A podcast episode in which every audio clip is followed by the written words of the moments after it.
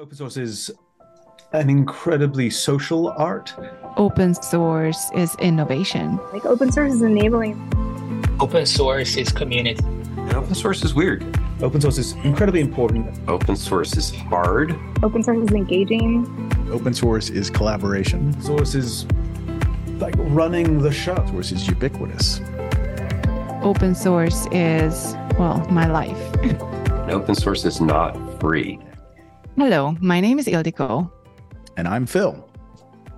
And this is the My Open Source Experience podcast, where Phil and I will talk to open source veterans, newbies, their managers, and just really anybody who is either already involved in the open source ecosystem or would like to. This podcast will be all about the individuals, their voices, and their experiences that they've been through ever since they started to think about open source or getting involved in open source. Yes, we'll show the various different types of open source communities that are out there, some pluses and minuses, and how to navigate them. Before we dive in, let me give you some important reminders. People on the podcast participate as individuals. They do not represent any company or organization. All the thoughts and opinions are theirs. People share their stories and experiences, the way how they went through them and how they remember them, and reflect how those experiences affected their lives, influenced their decisions, and just changed maybe their careers or lives back then or ever since. Welcome to the My Open Source Experience podcast. Today's episode is a mid season one, so we prepared something a little bit unusual for you. We are bringing back all the guests from the season so far, and we are showing you topics that we haven't talked about yet. So, what are these?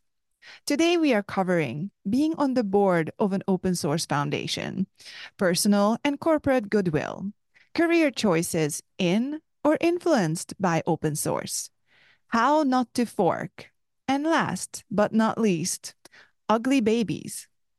Enjoy the show.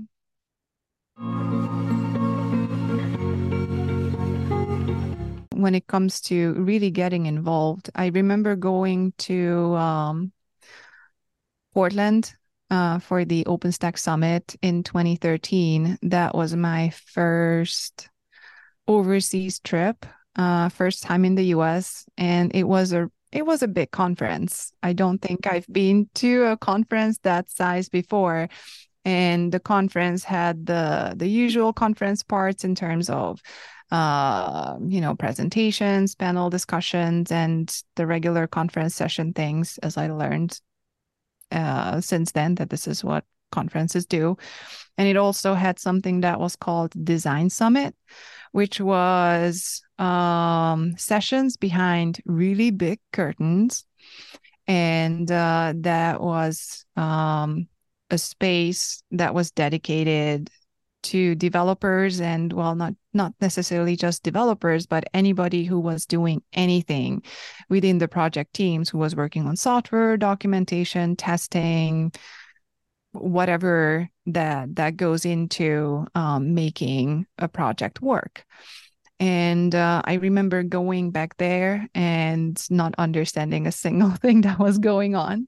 Um, but what i did understand is uh, or was the team dynamics in terms of who does what in the in the project team that that I knew that I will have to get involved in because that was the the software component that my team at Ericsson uh, was set to work on. So it only made sense to make sure that we all do understand what's going on on the open source side and that little project team who's working on the code because everyone assumed that at some point we want to change something or fix something.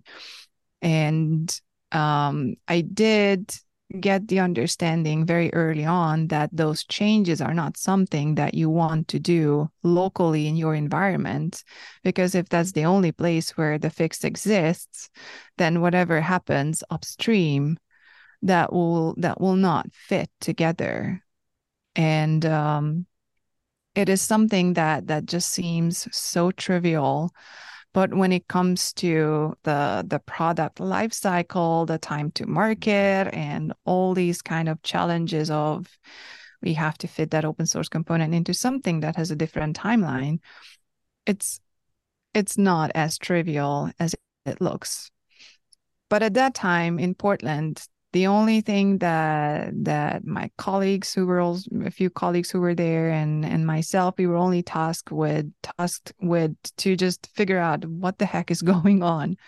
And i think we went home and we said that we have no idea but it was really busy. Um that that's kind of how far we got in reality. Um, but I did have a few people in mind who were like, okay, I know who the project lead is. I know I kind of saw a few people who who seemed to be really nice to well both people in the team and people who they didn't know yet um so people who who would mentor a newcomer and mm-hmm. you just kind of figure out the environment and see who you would ask on the community's communication channels for OpenStack that was IRC. These days, more communities like to hang out on places like Matrix or Slack or you name it. Um, and it's if that's the first place where you go, like, okay, how do I even ask a question? Like, who do I talk to? What's what's going on? So I was really lucky because I could go to the conference and at least kind of starting to find the people. And then um, the next summit was in Hong Kong in the fall um, on the northern hemisphere, and um, so that was half year, roughly half year between the two conferences, and within that time frame, we actually came up with uh, with a bigger API change for a kind of a nicer way to query the data that the little project called Ceilometer was collecting. Mm-hmm. And um, it was kind of a need that that that people like our product owner and some of the managers were like okay yeah we will need this at some point. So um okay. Competitive and ambitious Ildiko went and recruited a colleague at Ericsson who um, who seemed to be really interested also in terms of what's going on in the open source community, what what is happening with the project, um, he was more interested in coding than I was. I was interested to some some extent too, but I also needed someone who, can really get to the bottom of it. Uh, so we get somewhere because I also realized that just proposing the feature will not get it implemented. I will have to do that myself too if that is something that I want to achieve. So um, I got some work friends to say that okay, this is something that we could do. And we started to uh, um, introduce the idea um, in the community at some point, uh, kind of close to the Hong Kong summit, where um, I had a half session at the the design summit there to really talk the team through in terms of what we had in mind for that little new query API interface thing and uh, not everybody was happy about the idea. I I gotta say that. So that was another very interesting experience. But um, we I was told I was the only one there from the actual uh, development and engineering team. Everybody else who came were product owners, marketing, business, all the things that that's not going to get any project implemented. So I was told that um, okay, the idea itself, not bad. We may not overly hate it, but it will require a blueprint, uh, really uh, describing the idea in details, how the API will look like, what needs to be changed, what what other components it will impact, how it will be used. So um, all the questions that that went a little bit beyond than what just Ericsson would use the feature for. So um, that's another, I think, um, interesting and sometimes maybe counterintuitive, uh, but at the end of the day, really useful um, uh, thing within within open source communities that uh, if you're proposing a new feature that's better be useful to others too and not just you. So uh, the community will work with you and you will have to work with the community to figure out how to implement it in a way that will be more broadly useful. One of the that's another one of the the counterintuitive points though right? Because that product team inside of Ericsson must have been thinking as you're going through all the things you're going to have to change and how you're going to have to accommodate the other users and the testing you're going to have to do that's got a bunch of use cases that have nothing to do with what Ericsson wants to use this API for. All of that extra work. I mean, the easy answer is just, well, we're just going to do this local. We'll just make this change local. But uh, that causes a problem a few months down the road when you want to try to keep up with that upstream project and it's moving at a pace that you really can't and and hold on to those specific isolated changes that you're trying to keep just in your version. So yes that's another one of those counterintuitive points. It just makes sense to do this up front because in the end you're going to pay for it much more down the road based on your experience as well as looking into how other projects are doing their their governance if you could if you could go back in time would you do anything differently? I'm not sure because every decision was right at the time that it was made or perhaps not right but it was the popular decision that through the same process we would have arrived given the same set of inputs. And uh, in open source, especially, you do not usually end up with the best technical solution, but you end up with a solution that has the consensus between the community at the time. So, given the same community, we would have probably reached the same consensus. And uh, if you remove that constraint, I would have really liked to see OpenStack simplify itself focus on uh, newer things rather than just VMs. I think OpenStack itself was more focused on like building an ecosystem around Nova rather than really uh, keeping up to speed with the newer developments that were happening at the time. Uh, Kubernetes and containers and uh, it just it felt like the ship was so heavy at the time and the consensus of the community was that we should still focus on vms and that made it un unsteerable. So i don't think it was possible to steer it. I would have liked there to have been perhaps more people with more vision in higher leadership positions that were making a stronger case but at the time it was not the case. You can take that experience to your next large project that you go engage in. Seriously, I mean that's it's it, that's that's how that's how that's used. It's also interesting to to see the the different models that that the different various communities are taking on. Like mm, there's there's always a lot of conversations about the benevolent dictator versus democracy and consensus and which way you should go and how that does or does not affect the technology that the particular community is working on. And I personally don't think that there is one way to do it. That's what's intriguing to me in terms of watching and not just watching i was participating in, in, participating in the openstack community and seeing what they've been through i've been participating in a couple of networking focused communities and seeing what they've been going through i don't know what your experience is in terms of um, working or uh, interacting with the kubernetes community because i think you mentioned that that you were engaging with them more on the governance side of things based on a few discussions that I had, they seem to be more receptive to the idea that they are in uh, they are going to be in the same position as OpenStack in a few years from now. Uh, dwindling uh, contributors, uh, more resources being pulled, perhaps those resources being reshifted from Kubernetes itself as it's growing and it's maturing into a project that is more of a an API for other services to build things on top of, which I think is what we're seeing right now with the entire Kubernetes community and also with the CNCF Foundation.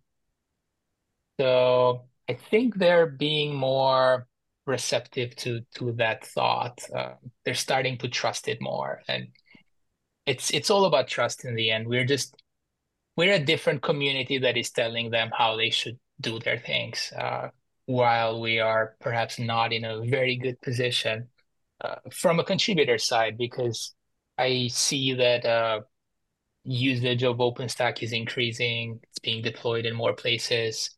It's more mature, so more people are using it. It's just on the contributor side. Uh, it's less of the shiny new thing, so not as many people are working on it.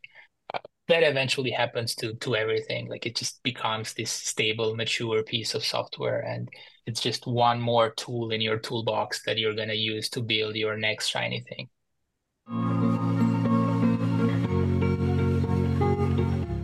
I do have experience with the uh, trying to kind of convince people not to fork. Like mm. I think I think you talked a lot about um, making the decision to choose an open source project versus a licensed proprietary one, and mm. touched on the the forking aspect too. I don't know if you have experience in terms of how to turn that one around because it's really hard to put uh, dollar signs on engineering hours because you can't really predict when will be the point where the thing becomes unmaintainable because it's so costly or yeah. just really mm, technically almost impossible because the two things just deviated too much. Do you have do you have experience with that? Well, I think we've probably all had experience with watching companies go down this primrose path, right? Uh, I worked at Yahoo, which was famous for taking any uh, project that it liked in the open source world, bringing it inside, putting a Y in front of it, and now it was Y Java or Y PHP or whatever it was, and uh, you know we were uh, when I left still on Y Apache whatever 1.5 and so um uh, yeah in terms of shifting that it's been interesting watching my team's ability to try and shift that now.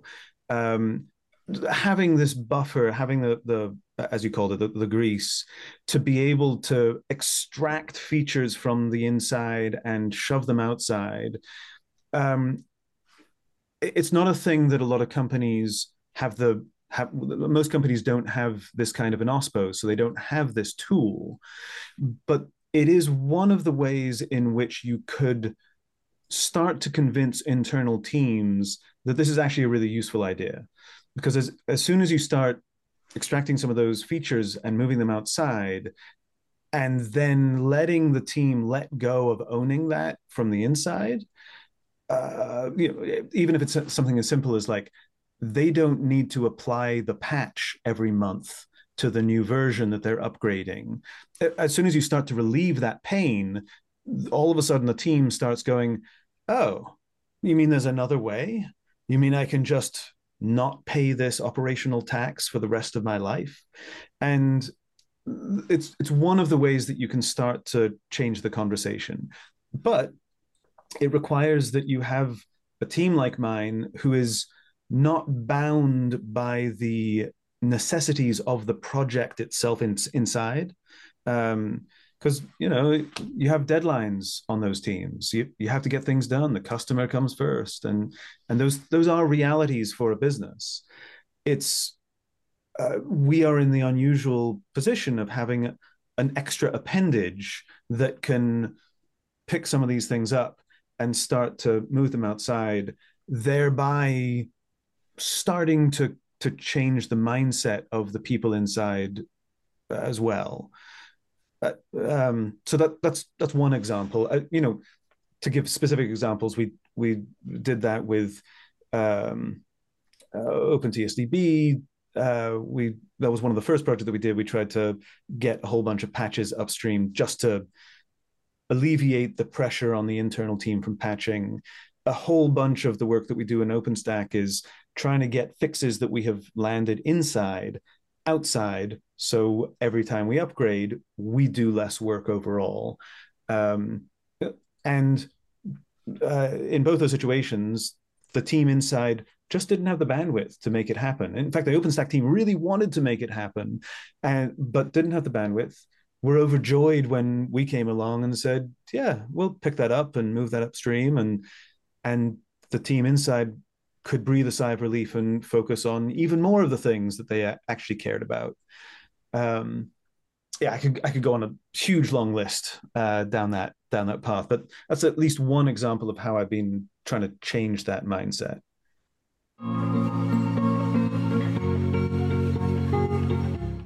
And open source is weird because uh, you know one of the challenges with open source is that you typically believe that everything you build is going to get used by a, community, especially in a, like OpenStack, where a lot of stuff you you're building is being used by a broad community, and it's very hard to understand that the next thing you build, mm, nobody people might not care about, and so so right, we definitely have this element of well, everything OpenStack builds is going to get big adoption and interest, and and that we we got a little bit high on our own product little bit of hubris there. Yeah. Yeah. Um, and I I think that took us off mission. Cool. I'm not sure that that is something that that can be avoided fully. Like who will ever tell you that their kid is not the not the prettiest and smartest and funniest of all? It, you know, it's funny. Open source actually, um, one of the greatest gifts you can get in open source is somebody saying your baby's ugly. That's actually there was a um, there's a um, one of the, t- the one of the reasons why SUSE started partnering with OpenStack is they sat down with us and they had a your baby's ugly meeting and they expected us to be angry and defensive and we're just like it's you're right it is. You can help us make it better or you can build your own ugly baby. It's up to you. And that disarmed them and they were like oh okay well you know you're not defensive. We'll we'll partner with you in that. But i you know the the the number one skill that open source is very much like this but anything is is that you need to sit down when and listen when somebody's saying your baby's ugly even if they're doing it like oh what a beautiful hat. Yeah. Um you know you know you you have to be attuned to hear the um the the comment that that people aren't making too because that's you know that's how you grow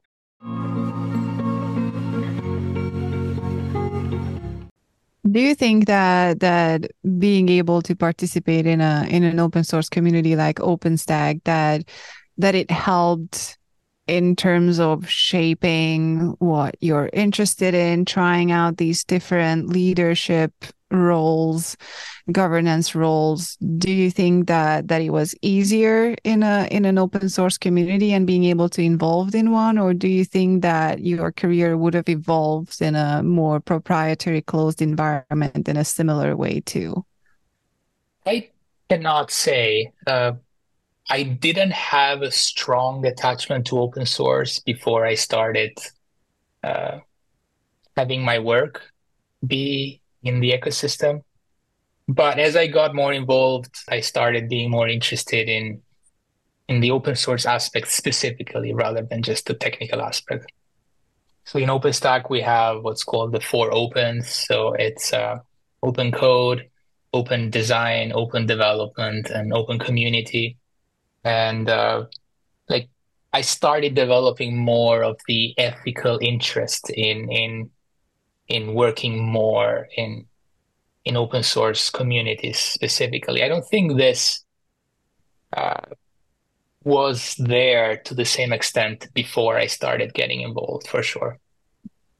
As you as you look forward, um, I'm just curious. Do you th- think you'll stay doing something around open source uh, as your career progresses, or you know, as you move into more governance management type of opportunities that would would possibly be internal and not so much associated with open source. Would you gravitate that way if if the opportunity was there or do you think you'll stay more open source? I think i do want to try to stay open source but i wouldn't be opposed to a temporary uh, switching of the sides just to use that as a as an opportunity to get more experience on the other side of things because my working experience is very narrow with regards to only ever having worked in an open source community. So I've not been exposed to the different way that a proprietary uh, company develops software and uh, that might be beneficial in the long term to go away for a couple of years, learn as much as I can, and then come back with that renewed interest and experience and uh, expertise in things that I wouldn't otherwise have had if I just stayed in this side. When it comes to the uh, more of the governance part of things, uh, you mentioned that ethical responsibility and the four opens. Um, was that kind of what made you interested in running for a technical committee seat? The primary thing was curiosity i guess. Like i wanted to challenge myself with more responsibility and i also wanted to give back by uh, helping people run the community that i am part of. So it was a way for me to challenge myself, learn more, uh, kind of try to reinvent my role and to find other avenues to create, learn, build, and uh, work with people. So that's what started it off. Um, I wouldn't say that it was an interest in governance that made me start uh, running for the technical committee. It, it's more like as I was there, I saw all of these challenges that open source projects were facing with regards to uh, dwindling contributor numbers or lack of uh, PTLs for the various projects or uh, the testing infrastructure that was broken across multiple projects and how to maintain uh, this intermingling group of uh, set of open source projects running uh, smoothly using a common set of libraries uh, organizing at the events. And it's just a lot of things that i wasn't exposed to initially. Uh, it feels like open source is just code and you click merge and everything's great but there's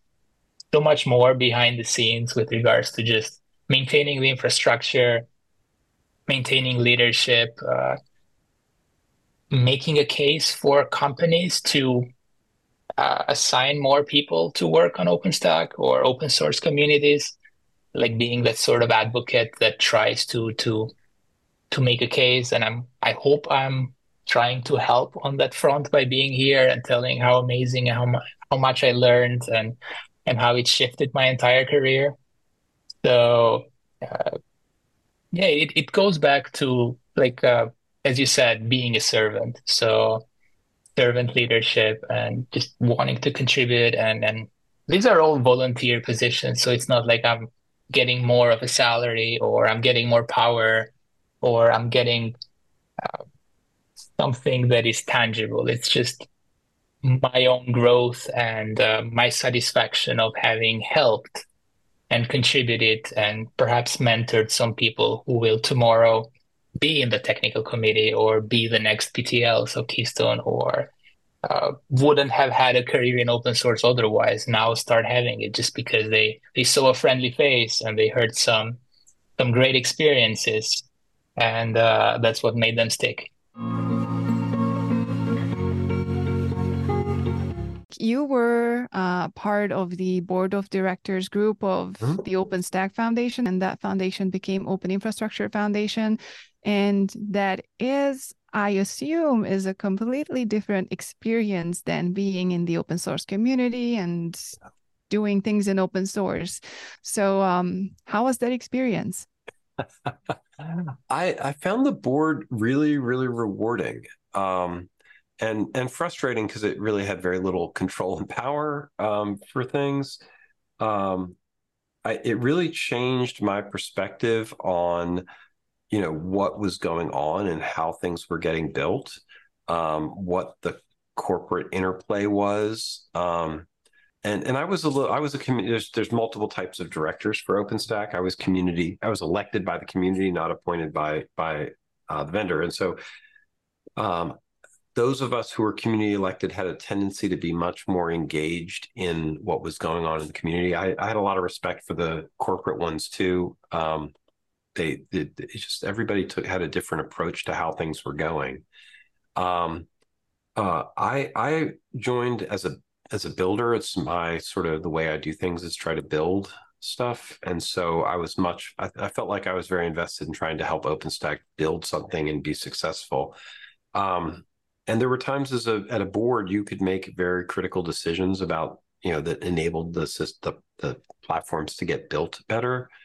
Um, yeah, I would I would happily go back and do that again. I, I really enjoyed a lot and learned a lot about about how how things work and how to do the governance pieces. I'd, I'd like to think I would I would make a lot of similar decisions, but maybe do it with a little bit more grace. Um, in in how in how we were accomplishing it. Um, yeah, I wish it was something more people could more people could have the experience. It's a it's a not easy thing to share. So, so this is something that you would recommend to anyone who's watching or listening that if they have the opportunity to to be on a board of of an open source project to try it. I I being on a board of anything is really a significant value. I've been on on boards. I've been on a church board. I've been on a government board. I've been on an open source board now. Um, I'm on, of course, RackN's board, and there's a a behavior that people um, it's different, right? You you are you are you are uh, watching and monitoring, not as much doing and active, and so it's it's a different it's a different approach to how you how you you handle um, different different engagement. It, it's it's very powerful, but it it definitely forces you to step back and think about and watch how things are going while you have a fiduciary responsibility to to making sure that things are actually done right. So yeah, it's it's a really important responsibility from that perspective. Um, and there's a lot of places for people who are like, "Oh, I'd love to be on a board." There's actually a lot of boards that um, you know will will will happily take people who want to spend some time doing that work, and and it can be thankless work. It can be a lot of volunteer time, you know, and it, it's worth it's worth doing. O- open source, particularly where you're you're building a shared commodity good is its own special type of reflection. One one I, I, will I will share one thing that I learned that was really important for people to understand with open source. Um, the board's only lever is its trademark in how things are going. People don't realize that. So in a lot of cases, there's very little you can do to control what's going on inside of the community. You can only control the vendors that are selling it using the name of the product project. And so you are the steward of the quality of that brand and how it's used and and it's a very weird backwards control mechanism for people and they they they don't appreciate just how um, subtle that is as a control mechanism and so that that's i think you know from an open source board perspective anybody looking at the boards should be sitting back because they'll do weird stuff and you're like no it's they have to do it that way because it's a they're actually only able to control the brand. And that's that for people this should be a big aha when they work because it's it, apache is very operates very different than cncf or linux foundation because the branding rules are different. And it's it's one of those things once you once you watch it a little bit you'll you'll get an aha of like oh okay. I now i understand why these projects are structured this way. And people don't think brands are important. In some ways they're the only thing that's important. And it's helpful, right? I mean, that's I, I, I like the design of open source foundations in the fact that they by definition don't have any technical oversight as to where the project goes and how right? There's a charter right? And there's a there's a scope of of development that's around what that foundation or that given organization wanted to to accomplish but beyond that how it's actually done it should be left to the technologists and not to the folks that are on the board. Um, and yeah, the board, like as you say, controls the quality of what that output looks like, and as far as the trademark and how that trademark is used.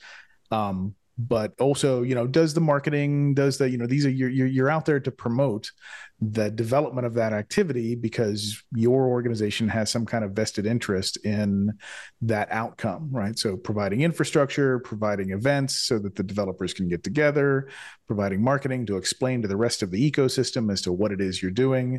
You know that's the point of the board. It's not to direct the technical direction of the the project per se I, I you I think you were right, but but I think that boards actually abdicate too much here because at the end of the day, the the brand should be making a statement of what what it believes in or what it's delivering, what it's delivering for its users, and that brand should the board should know what the brand means. Is it quality? Is it integration? Is it ease of use? Is it innovation, right? And and I don't think um, any of the boards have done that great. Actually, CNCF does okay. Um, I don't think Open Infra when I was there did as did as good a job. We talked about it, but we didn't do that good a job on this of setting those guideposts to then direct what the project should be. And so I, I think it's actually like like early on, OpenStack at the board level set up we are a highly collaborative, multi organization, no individually. Like a lot of that stuff was actually set mission wise. Um, but we were missing some things about driving like quality or you know like like there were there were components that were not established in the in at the board level and driven down be, to reinforce the brand and I, I actually think that that's a missed perception or a missed opportunity where the board could actually, if it knew the brand better, could come back and say, you know what, this action is off brand for us. We need to be a better at this or better at that. And I, I mean, I, I wouldn't have understood that when I was first first going back through it. Um, and it's nice to be able to reflect and come back and, and say just how important brand and mission are to making things go. I uh, I've been starting to use a set of terminology, and I'm, I'm curious to try them out on you to see how they yeah. resonate. um, one being so as you as you mentioned earlier, right? Open source is the software supply chain, right? Yeah, you can see you know 80 percent of any given project from any given product from any given company. Um, you know, if you look at the lines of code, it's it's often in that in that category, and that's intellectual property that's owned by somebody else that's outside of us. Um, and the way that you, the only way that you pay, um, the only the way that you can get things to happen um, is actually through goodwill, and mm-hmm. the term that you use. But I, I, I, I, use goodwill more specifically as a uh, financial term. Mm-hmm. right? As you know, goodwill, corporate goodwill, right, is as defined as the difference between book value of a company and what it would be sold for if it if it was acquired mm-hmm. right? So that's that's the term, and it's really brand is that difference. It's mm-hmm. brand, it's it's future revenues, um, and there's also such a thing as called personal goodwill, um, which is more associated with like lawyers and such when they have client lists that, you know, mm. would go with that person if that if they didn't go with the acquisition and so forth. So you split the personal goodwill from the corporate goodwill. Um, I see some tremendous analogies of that um, between open source projects, right? I mean, you do the marketing you do that communications because you're building goodwill for the company mm-hmm. into those open source projects so that when you do come knocking for something uh, that you need assistance with they know who you are and they know you're you stand for good things. You're not a leech you know you're not you're not an adversary you're a friend right? Yeah. and so this it's a very social structure right? And that's really what we're doing with the open source developers that, that are in your group. They are building their personal goodwill. They become an ip asset to the company. It's important to keep them because you lose access to a, net, a piece of that that that software supply chain network if you yeah. lose them. Yeah. And so it's much more financial terms in talking. I'm just curious if that resonates with you because I've started to kind of roll this around yeah. in my head as a, as a way to describe this. Um, and was curious, given you you've had you faced the same challenges that I have, it sounds like, in, in describing this to management, yeah, um, as to how this works. So, absolutely. Um, well, the other term, of course, is social capital, which is mm-hmm. a you know financial term. Like it is somewhere in our brains measurable. And the easiest way to talk about that is how we've had to engage in various companies that are run by uh, sorry various projects that are run by various big companies um, we've done a bunch of work on ms build and nuget with microsoft or ozone with cloudera. And in both those situations you can't just waltz in and be like yo you're doing it wrong. Here you go. Here's a brilliant pr take it or leave it buddy. Um, in both of those cases there was a we, we did want to get something specific done, but we knew that in both cases, um, uh, features, adding, re-adding features to MS Build and building the snapshot feature in Ozone, both of those features were large and hairy, and we knew that we were going to get ignored if we just came in and, and started working on it.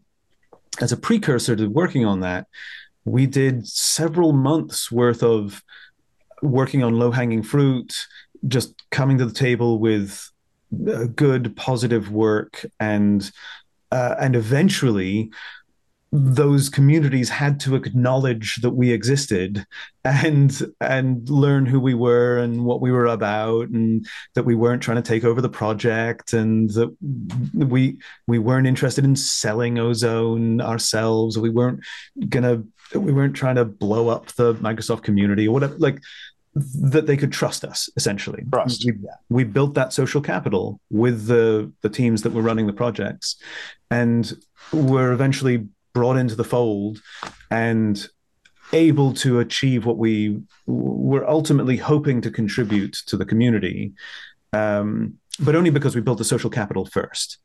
Um, uh, the the, uh, I haven't thought so deeply about the second part of what you said, which is the value after you've built that personal capital, the what do you call it, personal brand, the it's it's personal goodwill. It's literally it's a it's a term with the IRS. Yeah. Oh oh. Wow, maybe I could put that on my tax returns. Is that worth anything? Is that um yeah. But we uh, recently had somebody on our Armada team who um because of the the nature of the Armada project, we had them working on Kubernetes upstream fixes, and he built a brand for himself. Uh, he became known within that community uh, as somebody who knew something about Kubernetes and was good at what he did. And and last month he left to Red Hat, and so you know we still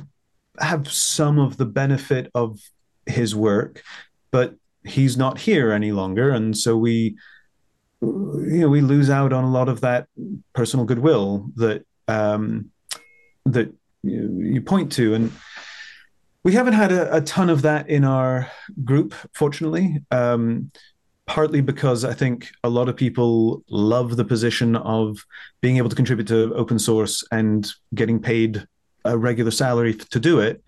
So it it it's we have a compelling premise for a lot of engineers anyway. But it, you're right, it is a, a sort of a liability. We have to put ourselves out there in the community. We do need to build this positive image, and uh, the risk we run is that the people that we have are going to get picked up by other people, and we're going to lose that asset. Um, uh, you know, not to think of people as asset, but yeah, but they are. But they are. I mean, you're yeah. right. I mean, good good developers. You know, the whole you know developer productivity is different, right? And, pro- and developer productivity, who knows open source is is is higher if that's the type of work that they're doing. And it, for me, it's it's back to kind of rewards and recognition, right? Recognizing that this person is building that brand and is building that value outside. If that value and connection is is important to you, then reward that to keep them. And if not, then like you say, then you're okay with him going someplace else. You're still going to get some level of value because yeah. you still know somebody who's who's invested in that in that network, and as long as everything stays on good terms, you're you're going to reap that value even after they leave. Um, That's if you want them to stay, then you you you you reward it. You know, I, I and uh, uh, in some cases, it's it's you know not just a, a matter of monetary reward. It's uh, some of the other intangibles that that they perceive they'll get at a different place or a different uh, broadening of their role or you know that there are other reasons why people move on and i think um as not that i've thought too deeply about this yet but my general sense is that you have to be okay with that risk that um uh, that you have you have to believe that at the end of the day that all of these things are going to as long as you as you say you stay on good terms that you you're letting your goodwill go out into the world even if it's not working for you directly anymore that it will still come back to help you in some way shape or form down the road.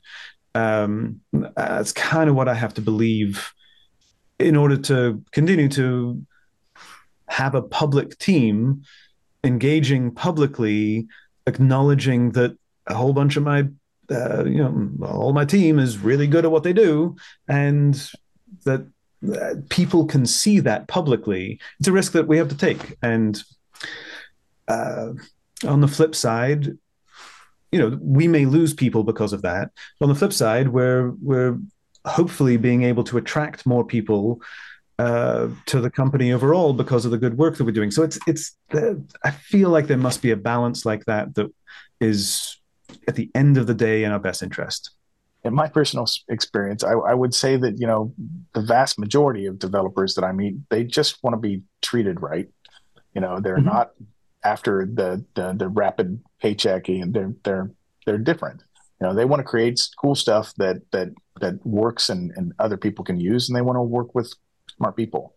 And working in open source, like you said, gets them that ability. Um, so, yeah, I, I haven't yeah. found a lot of people. You're and you're. I mean, it's always going to be the case that people move on. There's always going to be somebody who yeah. wants to try something different, and you know, and that's good. That's that's that's goodness. But I, I don't find it to be that big of a risk. I guess is what I'm saying.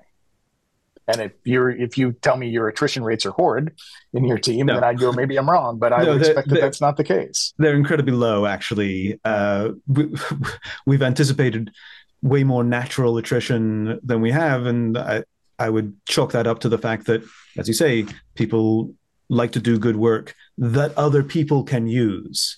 And that's the thing that a lot of developers are missing in their corporate jobs where they're writing code that will never see the light of day and they're unhappy because of that. And as a result so our attrition has been low because of that and with that, that's all, folks. That was our episode for today. I really hope that you enjoyed the show. This season is full of very interesting topics like open source in academia, mentorship programs, how you design and develop infrastructure in a project together with thousands of people, and a really interesting one money in open source. Stay tuned because the next episode is just around the corner. You know, that, that was my first experience. Oh, I loved it. Uh, y'all had had me telling stories that I haven't even thought about. And thank you so much for having me here. It was a pleasure. Like I will have coffee with the two of you any day for the rest of my life. Like.